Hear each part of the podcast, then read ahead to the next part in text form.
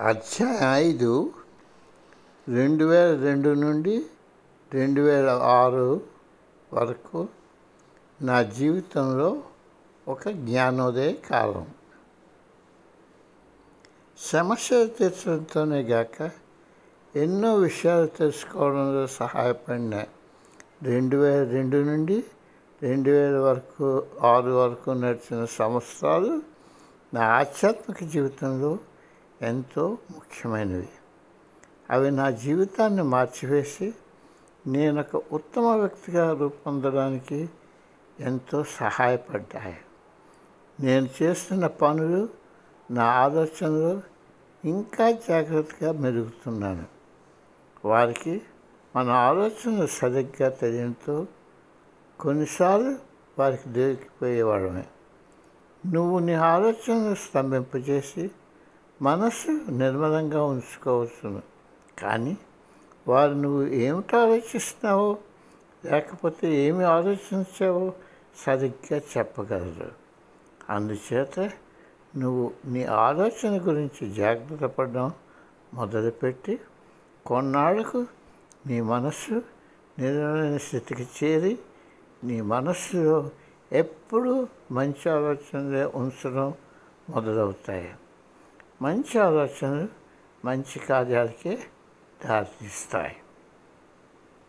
అందరిలాగానే నా జీవితం కూడా క్రింద మీద అవుతూ వచ్చింది. అన్ని సమయాల్లోనూ జయం మందే వరించదు. అది ప్రకృతి సహజం కాదు. ఇప్పటి వరకు జరిగినది ఇక మీద నా జనంలో జరగబోయేది అంతా జగన్మాత మధురై వీరని అనుగ్రహం అని మా గురుదేవుల ఆశిస్సులని నాకు తెలుసును. నేను గురుదేవుని కలిసినప్పటి నుండి నేను చేస్తున్నదంతా గురుదేవులకు ఆయన పని కొనసాగించడానికి మాత్రమే చేస్తున్నాను. ఈ ఆలోచన సర్వదా నా మనసులో ఉన్నంతకాలం నేను సంపదకి దానితో వచ్చే అలంకారాలకు అనుసంధానం కాను. మీ కర్మపదాలకు నేను నా శక్తి చూపిస్తాను నా కర్మపదాలకు నేను ఎంత నా శక్తి చూపిస్తాను? నేను చేసే పనిలో అంత విజయుడిని అవుతాను. బుద్ధిపూర్వకంగా చూడని పర్యవేక్షణ కనిపించకపోయినా ప్రస్తుత ప్రపంచంలో నేను నడుపుతున్న జీవనశైలికి అవసరమైన హంగు ఆర్భాటం భౌతిక ఆపేక్షణలు అన్నీ సులభంగా త్యజించడానికి వీలుగా నేను సామాన్య జీవితం గడుపుతున్నాను. నేను క్రమంగా నా గురించి ఇతరులు ఏమనుకుంటున్నారన్న వారికి ప్రాముఖ్యం ఇవ్వడం మానివేశాను. నా ఆత్మగౌరవానికి భంగం కలిగించే విధంగా ప్రభుత్వ శాఖలు ప్రయత్నాలు మొదలుపెట్టాక పూర్తిగా ప్రాముఖ్యం ఇవ్వడం మానివేశాను.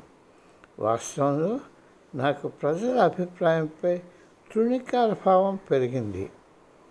ఇప్పుడు నా నిజమైన స్నేహితులు ఎవరో తెలిసిపోయింది. నేనెవరో నాకు తెలిసింది. నా అంతరాత్మ స్పష్టమైంది. ఇవే నాకు కావలసినవి. నేను చేస్తున్న పనులపై నాకు అనుమానాలు లేవు. భయ సందేహాలు లేవు.